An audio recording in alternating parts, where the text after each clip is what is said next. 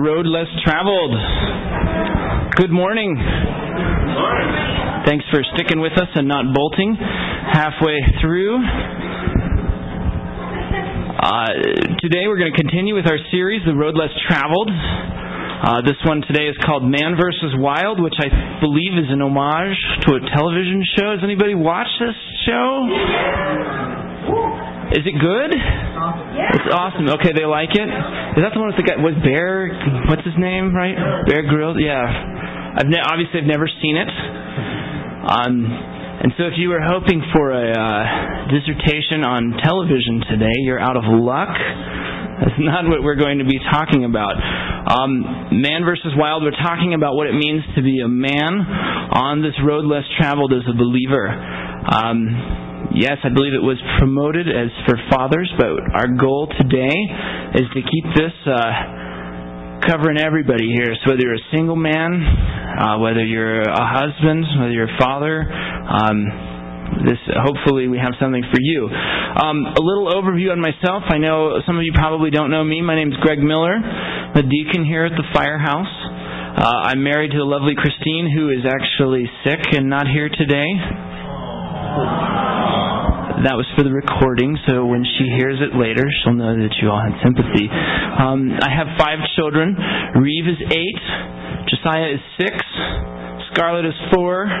Max is two. And Kellen was born in August. So I have it really easy right now. Eight, six, four, two, zero, right? Just wait till it starts shifting, and I won't be able to remember who's what age and what their names are. So, and for a career, I'm an architect. Uh, yes, architects do exist. I know that it seems like a myth of Hollywood that they're just some shadowy figure, but yes, we do exist. So that's a little bit about me. Oh, Greg, you see, this is going to be recorded. Yes. So I guess I'll have to change some things. Cause, uh... Stop the recording. I'm just kidding. I mean, you guys know the pastors are out, so we have control today. You are at our mercy. Uh, I'm going to tell you two. I didn't tell this to the first group, but since there's two people speaking, it will be twice as long today, just so you know. I hope you brought lunch. uh, my name is Rob Nielsen. Um, I've I've been a Christian uh, thirty years this month, actually. I became a Christian thirty years ago. And um, so I've been down this road a little bit, and uh, I'm... Uh, married to the lovely Michelle over there. We have five children. I commend Craig for not only knowing their ages, but also their names. So I'm going to try and do that, too. Uh, we have August, who's fourteen. Katri, who's ten, who will be eleven on November second, so she's almost eleven. Charlotte, who I don't know where she is. She must be in Sunday school, who is eight.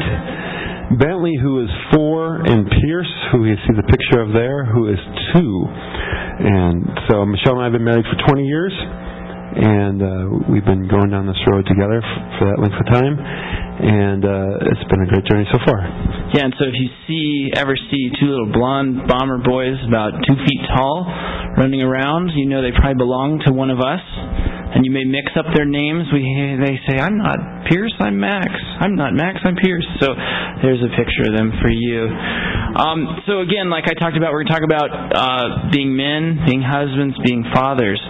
Um, I recall uh, eight years ago when we started this church, there was a young single man who came to me. Um, and at that time, and some of you who were here remember, there was two families, so two essentially two married couples, ourselves and uh, Rich Morgan Thatcher, and there was just three little children between the two of us, and then a whole slew of you folks were singles. And this young man came to me and said, well, don't you feel a little out of place in this church with all these single people? My response was, well, no, because I've been where you are, and eventually you'll be where I am, so I'm in a good position here, right? All the change is going to come towards me, not towards you. So uh, that in mind, I hope everyone can kind of listen here and pick something out if you're a, a wife or a woman, or uh, I guess there's no other option, right? Either that or a man, right? If you're here today and you're listening, I, I hope maybe you'll get a little bit of insight into what it means uh, for men to be on this road uh, less traveled. So um, hopefully there's something for you. So we'll start off here, and we're going to start just sort of basically sort of what do we see um, this road less traveled? What does it look like for a Christian? First of all, the road, as Jesus called it, um, the road to life, the path to life is narrow. He said, narrow is the path that leads to life, and wide is the road that leads to destruction. So you have to keep that in mind, that it, it's narrow. What does that mean? It means there's not a lot of room for deviation swerving around. Um, you have to be disciplined. You have to know where you're going down this path in order to stay on it. And you, might, you have to pay attention to what's ahead of you. You can't. Um, I guess that's prob- the main point is be alert, uh, pay attention, and not many are on this road. Actually, in the world, throughout everything, this, there just aren't that many people who are actually seeking God. But great men who we know have, have done this. Uh, they they know who they are and they know where they're going. And I, I just think of some guys I, I can think of are like Abraham and Moses and David and Isaiah, Jeremiah, uh, Peter, John, Paul, uh, even Martin Luther or John Calvin. All those guys were on that road. They knew where they were going and they accomplished great things for God. Yeah, how many of you have ever heard the old Burlap to Cashmere song? They say the road is narrow and the road is, anybody? Tough? Nobody knows that? All right, I guess I just dated myself severely. So the road is tough. Uh, James chapter two, most of us are probably familiar with that. It talks about having trials and how trials develop perseverance and perseverance, character, and character, hope. There will be trials of many kind, it says in there. And this is sort of a universal human condition. What, so what separates the narrow road from the broad way? It's not trials, right? We have trials on both of those roads. The difference is that on the narrow road, we embrace our trials. Um, and we embrace them because they lead to a growth in character. And they lead to a closer relationship with God. Um, so that's really kind of, if we could sort of sum up the road less traveled for just believers in general. The road is narrow and the road is tough. And so what does this road look like specifically for a man? And I think primarily the most important thing is the very first commandment. That's to love the Lord your God with all your heart, soul, mind, and strength. And I don't know about you guys, but I know for me, I have a tendency to worship other things, whether it's power, money, sex, cars, sports figures. All those are easy to worship. But what are all those things? Those are things that are really idols that um, we put before God. And that, um, so we have to keep in mind to love God first and love God only. Um, no one deserves it more than anything. And I want to kind of step back for a moment and, and let you guys know, too, that we're going to be talking about some things, some Uh, pointers, some uh, commandments even, of things you should do. This is for people who know and love God, okay? If you don't know God, if you haven't become a Christian yet, you can just focus on figuring out how to get to know God. Because everything we say on here will be a burden. Um, and I, I want to make sure everyone understands, too, that we're not giving you more rules, things to live by. These are things that point out, this is what a guy who loves God, who wants to follow God, these are the kind of things that are part of his life. And um, you can say, oh, yeah, I, I have that, but, you know, I don't have that. Well, I need to work on that. And it's not because uh, you need to do it to... Uh, to uh, come in a relationship with God. It's just to draw closer to Him and to do more of what He wants you to do.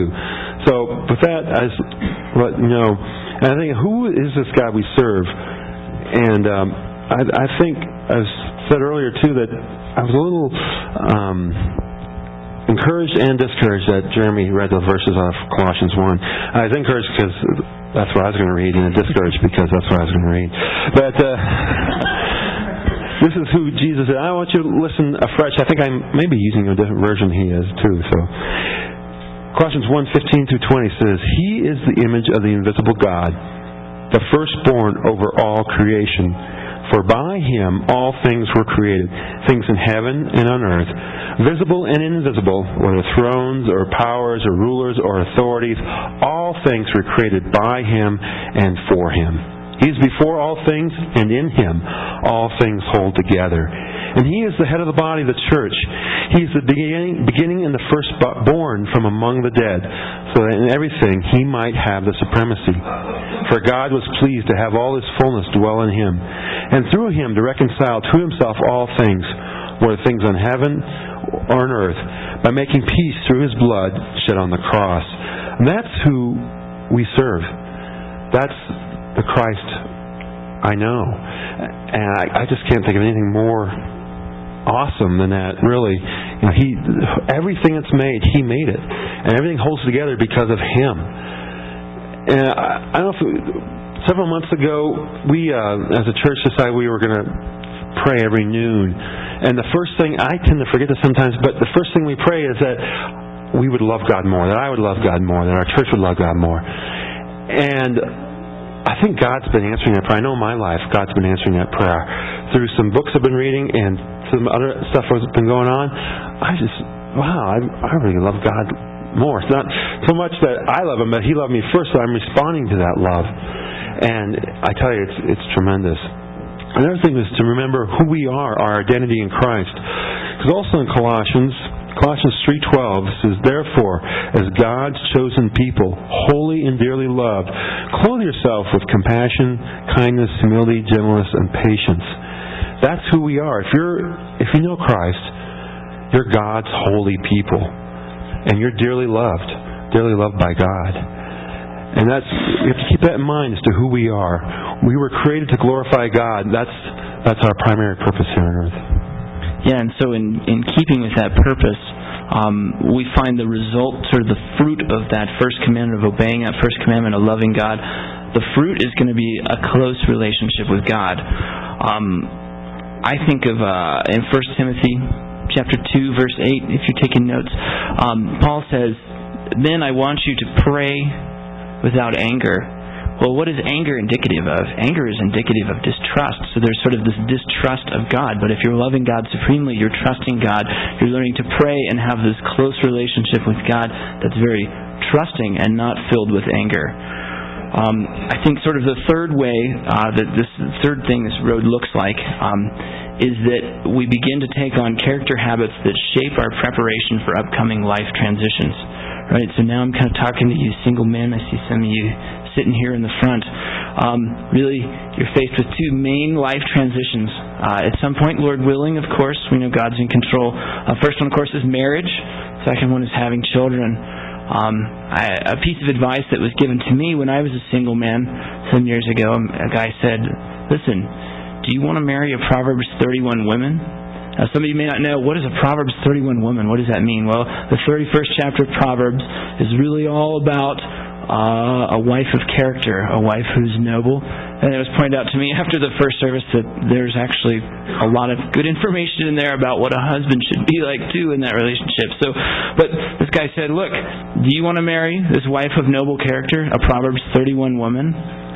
You need to be a Proverbs one through thirty man. So you're going to have like thirty times the responsibility of the woman you want to marry." Um, and so you say, what does that mean? Well, I would encourage you guys, all, all of us, particularly single men, take Proverbs and read it a chapter a day. There's thirty-one chapters. You'll read it through it in a month, right? If you read one a day, they're not very long. And there's principles in there that you're going to find that you can apply to your walk on this road. Um, I'll give you just a couple here, for example. In Proverbs chapter three, verses three and four, it says, "Let love and faithfulness never leave you. Bind them around your neck, write them on the tablet of your heart. Then you will win favor and a good name in the sight of God and man." So look for wisdom. Try to be wise. Um, bind it on your on your heart. Uh, another one, Proverbs twenty-one twenty-nine, it says, "A wicked man puts up a bold front." So it's like, don't be frontin', right? I'm not, yeah. But it says, "But an upright man gives thought to his ways." So give thought. Look down the road. See what's coming. Be wise. Be aware. Don't be caught up in the moment. Think about the future. Um, and those are just a couple. I mean, you could just go on and on. So if you if you go into the Proverbs, you're going to find this kind of stuff. Yeah, that's great, great, Greg. Um, actually, I recommend too to everyone who's out there. Greg talked about reading one proverb a day. We have these living proverbs. Are they out back there? Yeah, we got a whole stack on the table on the back. Pick one of these up. This is in the New Living Translation, and um, it's actually in fairly. It's in a little bit larger print, so I can actually read it without my glasses, which is pretty amazing. And uh, but we keep one in our bathroom, so um, while you're brushing your teeth. So I'm reminded to read them most every day then. But it's a really good thing, so pick that up. Another life transition that, uh, as Greg talked alluded to, um, God willing, is that you um, you also will become a father, and um, you'll have children. And our goal as fathers is to train our children to love God. that's our primary goal, is to, to train up our children to do that. And we do that by modeling that and also correcting any attitudes or actions that go contrary to that. But we'll talk a little bit more of that later. Yeah, so that was the idea here. Single guys, you're looking ahead. Talking about looking down the road. There's these opportunities. Now we're going to talk a little bit about what it means to be on this road less traveled as a husband. For sure. And I think the first point, and really sort of the only main point, I think you could really delve into the Scriptures and find item after item of points. You know, you go into the Proverbs again and find out, oh, what does it mean to be a man and be on this road? But we're going to focus on one that's from Colossians again, chapter three, verse nineteen. It says, "Husbands, love your wives and do not be harsh to them." It's very simple, isn't it? So, how are we harsh? Yeah, that's a good question. I don't know if you guys have ever been harsh to your wives, so those of you who are married. Um, and I think one of the ways I know I've been harsh to my wife is probably by not thinking about her properly, not realizing she's different than me. I don't know if you guys know this, but women are different than men. Newsflash. A lot different than men. And uh, uh, so they think differently. And so it's up to us to, to figure out how they're thinking to whatever degree we can so that we can... Uh, um, do some what we do is, is it's not harsh to them. It's not contrary to what they would think. And I think one thing is easy to do is just treat them like one of the boys. You know, treat them like mm-hmm. your roommates or whatever. And and uh, I think one of the big things men do sometimes to show camaraderie, to show love, is you insult each other. And I tell you, that's not a good thing to do to a woman. Won't get you very far. Yeah. Yeah, I think of, uh, uh, in relating to women spiritually, to your sisters in Christ spiritually, um, I know as men we can kind of relate to each other. I know you guys, aren't you guys doing that sort of Band of Brothers thing on Saturdays, and you're, you're becoming accountable and sharing your lives and calling each other out on things. I think it's fantastic. Um... I think when you get into marriage, it's a different ballgame. We had, uh, oh, a few years back, there was a, a conference for couples uh, that our church in the region puts on. And during this time, they had sort of a breakdown session. They pulled the men. It was like the goats on the left and the sheep, the women on the right. Right? And they pulled us together, and they talked. We're going to talk to each of us. And at the end of the time with the men, the pastor said, hey, uh, does anyone have any questions? And this young man, who'd clearly been married a, a couple months, I think, um, or else he was in a lot of trouble. If it had been a lot longer than that, stood up and said, yeah, I have a question. I, you know, I was single, and I was in this great accountability group with these men, and we were in each other's lives, and we were reproaching each other, and sometimes reproving each other, and calling each other on our sin, and calling it what it was, and I'm really having trouble calling my wife out on her sin. Do you have any sort of directions for how I could maybe do this? And the pastors looked at him and said, don't. You just don't. You just shouldn't be relating to your wife in the same way that you would to other men. Yeah, I think too. One way we can be harsh is by being thoughtless and careless in our in our actions. And one way, when we talked about this, and I think something good illustrations. One really popped to my mind was as fairly early on in our marriage. I'm not sure exactly how long we've been married. Not too long. At least I hope it wasn't too long. Uh, None. We. I was. I had to come. Uh, I was coming home from work, and I thought, "Oh, I should go to the mall and and uh, do a little shopping because I need to get some stuff." So I stopped there for well, it was only a couple hours, and um, and and I came home, and my wife was crying, and thought for sure I'd been murdered or died on the road. This must have been in the days before cell phones. Yeah, I didn't have a cell phone. This is I've been married twenty years, so. We just had horseless carriages, and uh, but um, but I was like, you know, at first I didn't understand. It's like, what? I, you know, I had roommates. I'd I'd stop off after work and go somewhere. They didn't care if I came home at seven or, or ten at night. It didn't bother them. So what? But I realized that it's not, they don't think like my roommates, and it shouldn't think like my roommate anymore. And uh, I have to be careful and, and be considerate of, of, of her thoughts. Yeah, and that's a uh, you can start on that now, men. Like sort of wherever you at and wherever you're at on your journey. Um, and I think maybe we should look a little bit beyond just the oh, those are the sort of the fruit of it. But what is the root of that kind of careless thinking and um, wrong thinking? It's really, um, you know, I I don't think that we're harsh because we're clueless most of the time. And maybe that cluelessness that maybe we have is actually also sort of a fruit. And I think it's it's kind of the way um, God has wired us as men. We really, you guys will probably agree, we think in a very linear way. Um, I heard it said once, like, you know, if your husband is out in the garage, working in the garage, he's not thinking about something else. He's working in the garage. Like, that's what he's doing. Don't think that he's doing something different. We're very linear thinking. We're very results-oriented as men. Um, and that's sort of where we can run into this challenge. We get kind of selfish and we stop thinking about our wives' way of, of thinking. We're just thinking about the way we see the world, for sure. And one way to help with that is to see how kind Christ is to us. You know, Christ, He gave everything He had for us. And by seeing that love, that love that Christ shown to us, we can sh- yeah, show that to our wives as well. And we're commanded as, as husbands to love our wives as Christ loved the church, which is, is a pretty big um, thing to do. But we we have that ability if we just see how much Christ loved us. Yeah, so we could say, okay, what are some practicals? Like, how can we love? What can we do? Well, first, like Rob said, we need to see that we're loved by Christ. And another way, I think, um, that has really helped me is to think of the concept of dying to yourself. A wise man once told me, in marriage, you die to yourself first, and the next thing you do is die to yourself. And you follow that with dying to yourself, and then you die to yourself, and you die to yourself. Have I said it enough times yet? He said, when you're all done dying to yourself, you die to yourself, right? So it's just this continual pattern of dying and dying and dying to yourself. Um, I think we go back to being that Proverbs one to thirty man. That's another practical. Like, men, stay in the Proverbs. Um, stay in the Word. Uh, look for ways that you can grow. Um, if you haven't ever started that, start. I mean, it's never too late. Um, I think another thing we can do is we can accept responsibility for the position we have. A lot of a lot of folks, particularly those who uh, maybe um, come to know the Lord after they've gotten married, begin to question, like, well, really, am I supposed to be married or not? Where I was young and I was immature and maybe I made a bad decision. Is this right?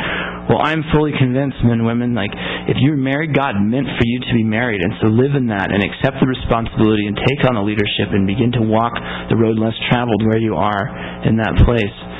Um, on sort of a lighter note, too, I want to encourage all of you husbands out there. It's easy to uh, sort of get into small conflicts over things. And I want to say, you know, if you've married that Proverbs thirty-one woman, which I think most of you who are married probably would nod your head and say, yes, yes, I have. I have married her. Um, she's really got your best in, intentions in mind. Her heart is really good for you. So um, something I learned, you know, when she says, you brush your teeth. You could get mad and say, well, how are you to tell me about my dental hygiene? Or you could brush your teeth. Just brush your teeth, men. Do that. Or I, I like to laugh when I was when I was a single man. I don't know if any single men do this. Um, I used to really enjoy, as a sort of a bedtime snack while I was in bed, chips and salsa. I set aside chips and salsa in bed. I being married because I realized that was not really going to go well. So I was trying to be considerate there. So we've been talking all about husbands. We're talking about men. We want to have just sort of a little aside here and talk about wives, right? Because this passage in Colossians three, most of you probably know, it's preceded by a verse that says, wives, submit to your husbands, which causes all kinds of conflict in our world, right? Like, oh, submission, oh, that's bad, that's bad, that's bad. Well, I want to say this. Most of that conflict actually comes from men trying to interpret what that verse means. Men, who is the verse, wives, submit to your husband? Who is that talking to? Wives. So is it for you men? No, so let them worry about what it means to submit. You worry about loving your wife and not being harsh. Oh, another thing too is women. You can do, you can use this too. Is that um, it's a submit. You know, you could submit your problem, submit your questions, submit all kinds of things to your husband. Use the comment box. Yeah. Yeah.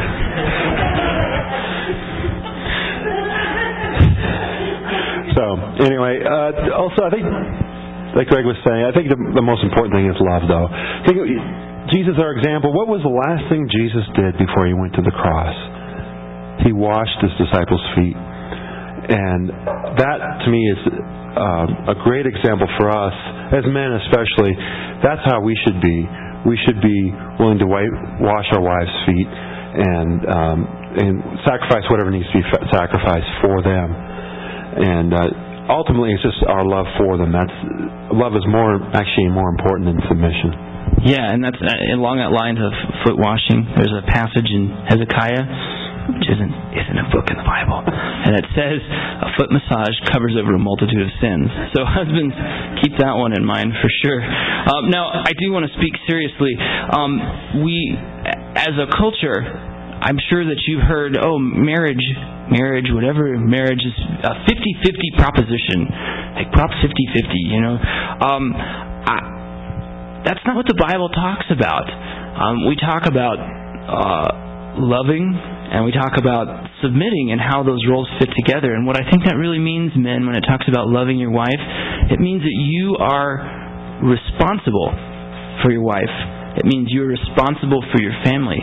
That means you oversee all of it. There's no sort of, well, here's the line, and she gets that half, and I get this half, and, um, you know, now your wife may be more gifted in certain things. I've known couples where they say, "My, I, um, as a man says, I am lost when it comes to the finances."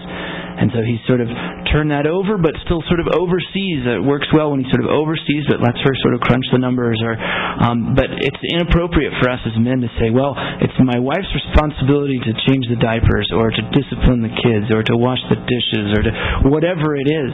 Um, and wives, I think what this means is that you are uh, you're able then to come under that responsibility and say, oh, okay, how can I help?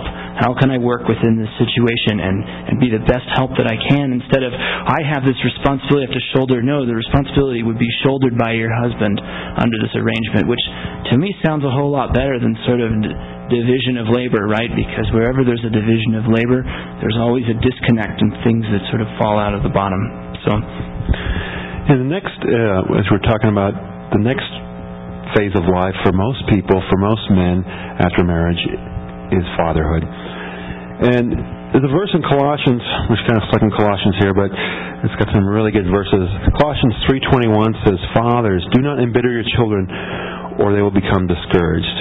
So that's a command to us as fathers not to embitter our children. And how do we do that? Or what does embitter mean? You know, different versions have different ways of saying it. It could mean provoke, aggravate, exasperate, irritate. Um, and how do we do this? I think the number one of the main ways we can embitter our children is by being double-minded. Um, I have my kids here, so I'll have to I'll have to take what I say with a grain of salt. But uh, it, we can tell our kids to do one, two, and three, and sometimes they'll forget two and three, and they'll, and they'll do number one. But you know, if you are ever inconsistent in what you say, they always remember that. They'll always say, "Oh, but you, you know." forty-two weeks ago, you said this. Oh, man. I don't even remember what I had for lunch, let alone forty-two weeks ago. But they remember, and because it's important to them. It's important that you're consistent. Important that you don't vacillate. And we will, at some degree, always. But um, I think that's the most uh, thing is to not do that. No, take time. If you need to take time to make a decision, take the time to make the decision and give them their answer later.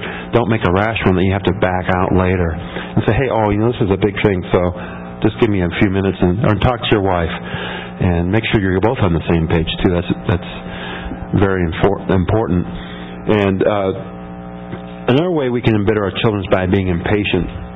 And uh, I learned this lesson And a long time ago, I used to own a store, and one day I was uh, trying to get, we were closing the store up, trying to get the kids, it was August and Katri at this time, and trying to get them to go, and Katri was running off, and she wouldn't come. So I went up to her, and I, I yanked her pretty hard. And uh, I think the statute of limitations have run out, so I think I'm okay on this. But, uh, um, and actually, it dislocated her elbow a little bit. And um, and it, it really hurt her, and uh, and you and me too. But uh, we took her to the doctor, and the doctor said, actually, this is what they call nursemaid's elbow, because nursemaids sometimes would yank the children along. So she didn't turn me into D C S or anything. And, um, but it really made me think, oh man, I'm being impatient. And I have been impatient since I grant you that. I never pulled my kids' arms like that before again. Yeah, and I think in addition to sort of that momentary impatience, we can have sort of a long-term impatience. Um, I think of, I have one child, and uh, he'll remain nameless, but uh, Josiah really struggles sometimes with picking things up, and we have to instruct him, and then later instruct him in the same thing, and instruct him in the same thing, and on and on. And it's easy then over time for us to become impatient. Well, we're, again, here we are talking about this uh, impatience and being double-minded. Well, what's the root of that? It's the same as being harsh with your wife. It's selfishness, right? And so we need to be very careful that we're not selfish and that we're looking for the good of our kids. So how can we not, what are some practicals, how can we not embitter our kids?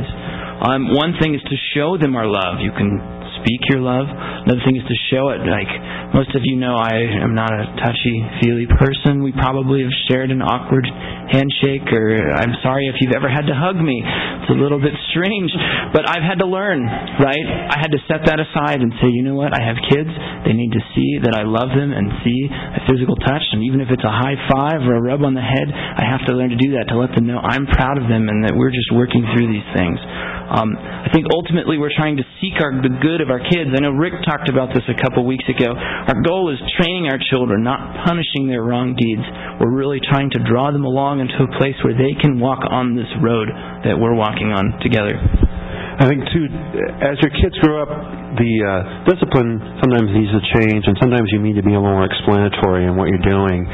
Um, you know, disciplining a, a fourteen-year-old versus a two-year-old is different. and uh, sometimes you, with the fourteen-year-old, you may have to explain things a little bit more, or even your eight-year-old, whatever, explain things a little bit more than you might when they were two.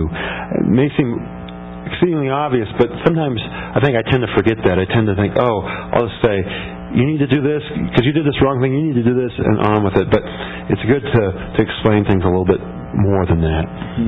Right, so let's look here um, as we head towards the conclusion. So what does it take to keep walking on this road and not, you know, exit the road, not get off of it? What are some things that we can um, we can really do generally, practically, regardless of the phase of life we're in?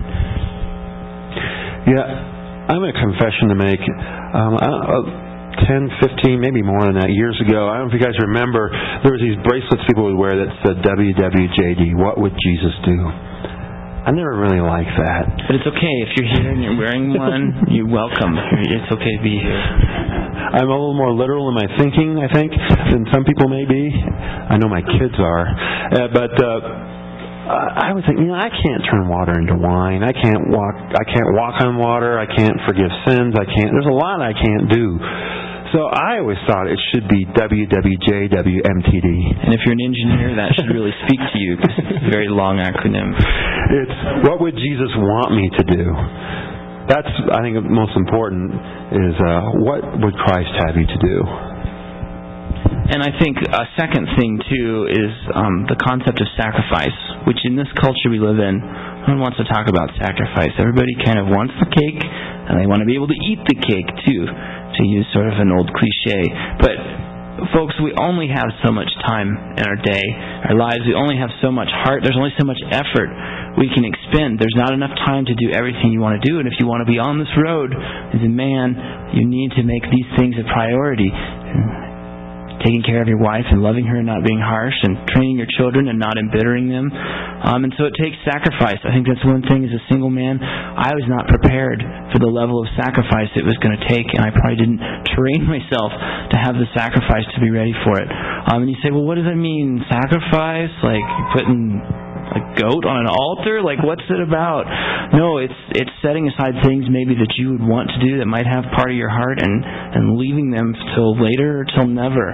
Some uh, some things I think of are sports, whether it's watching sports or participating in sports. You may not be able to do that religiously when you're married or when you have kids. Uh, I think of recreation, too. For me, ah, man, I love skiing. I think I saw Teresa, you're here. I could have taken you on the slope. I was awesome. But I had to set it aside. You know, I had to set it aside. Uh, it was my wife, it wasn't really the thing that she wanted to do. It was an expensive hobby. Um, it was something we really couldn't keep doing with kids. I probably will never pick it up again. I think my knees have gone bad and I won't be able to do it. And um, But I loved a, a good run, fast run down the slope as much as anyone. But that was a sacrifice. It's take one sacrifice it's taken for me to walk down this road. Uh, I think a leisure time or free time. Um, I, I think... some guys think, I can come home and I can have my thirty minutes to myself. You know, it just doesn't really work that way. Uh, I usually come home and then instantly I'm washing the dishes, or I'm uh, picking up and training the kids, or, you know, doing the chores, the stuff I have to do. Your, your leisure time, your free time, it's going to diminish. Um, other thing, music. I picked up the guitar when I was married. My wife gave me a guitar. I thought that was a sign. She was maybe saying I should pick it up and learn. We have kids. There's just not time for me to, to strum out on the porch some bluegrass or something, you know. So I, maybe someday we'll have the, the singing Von Miller family or something like that, right? But for now, it's just not a reality for my life. Or hobbies. It's another thing. I used to read books prolifically. If I read one book a year, I'm doing really good at this point. That's just sort of a sacrifice of something I really love doing. I had to set aside. Um, guys' night out. It's another one. Uh, I know we're doing the risk tournament this Saturday. Men, please check with your wives and make sure that you're not hindering your marriage or your family to be there. But we typically, you know, if I have the opportunity to hang out with the guys, I probably should be taking that opportunity to hang out with my wife or my kids instead. Um, so those are maybe some practicals on the idea of like sacrifice and how we can do that. And what else? One final thought on what can what does it take for a man to walk and not exit this road? I think primarily is to put yourself on the road with others who are on the road. You know, think about the Lone Ranger. I've heard this numerous times, not to be a Lone Ranger Christian, and that's true. But even Lone Ranger had Tonto with him, and he wasn't truly alone. And I think traveling with others, being on this road together, makes it more enjoyable and helps us. If you know, if you happen to fall off in the ditch, someone can help pick you up. Or if you start to veer off, it can help direct you back on to the to the straight and narrow. Yeah, and, and to add on to that, uh, you may be saying, well, who's that supposed to be? Well, I'd say look around you. Look at the people in this room and us, and we're all here. We're on this road. We're walking it together. Let's sort of rely on each other to help us get down this narrow road together. So the final point here, this has been maybe a little depressing. Oh, we're talking about sacrifice and selflessness and not being impatient. These are all hard things. Is there any good? Is there any reward that's going to come from this? Yeah, first and foremost, I think the reward is just a, a better relationship with Christ. Um, that is worth more than anything else. That any sacrifice you might make on earth here is that relationship with Christ. If, if you don't know Him, I tell you, it, there is not a better thing you could do than to, to get to know Jesus, because it's it's uh, nothing will change your life more. And we talk, like Greg said, we talk about sacrifice, but those will all pale in in in, in consideration of, of knowing Christ. Also, I think you will experience abundant life. Jesus said He came that we might have life, and that we might have it more abundantly. If you are on the road, if you're traveling the narrow road, you will have an abundant life. And even though there's no guarantees and everything, I chances are ninety-nine point nine to one that your family will be better and your marriage will be better. Um, that if you follow this road, then you will have... I, I, I'm as close to a guarantee as I can get that you're gonna, your, your marriage and your family life will be much better. And after it's all said and done, no matter how everything turns out in your life, you're going to go through trials. You have to make sacrifices. That's guaranteed. That's the way this life is, is. But no matter what happens in your life, at the very end, at least you can say, turn around and say, I did what God had me to do. And God can turn to you and say, well done, good and faithful servant. Amen. All right, thanks for listening to us this morning. That's all we had. Join us again next week. I'll pray to close. I believe we're talking about uh, couples next week, so I'm going to delve in a little bit more into marriage. So, Heavenly Father, thank you this morning for joining with us, Lord. I pray that uh, the words Rob and I have spoken here would uh, um, be from you, Lord, that we wouldn't be in the way. I'm glad that we would all be encouraged to... Uh, to get on this road and walk on it with others and um, lock arms and, and take off for you, God, that we would um, look for ways to love, Lord, as men, that we would um, be practicing practicing our love, practicing the proper treatment of our sisters as we prepare to eventually be married, or if we're married, the right way to love and not be harsh to our wives and with our kids, to not embitter them and love them and train them. God, help us in all of these things. Lord, be with us this day and this week. Thank you for uh, your church and that we can be part of it. Lord, we look forward to the day um, when we can stand before you and you will say, well done, because we've been faithful with what you've given us. In the name of Jesus we pray. Amen.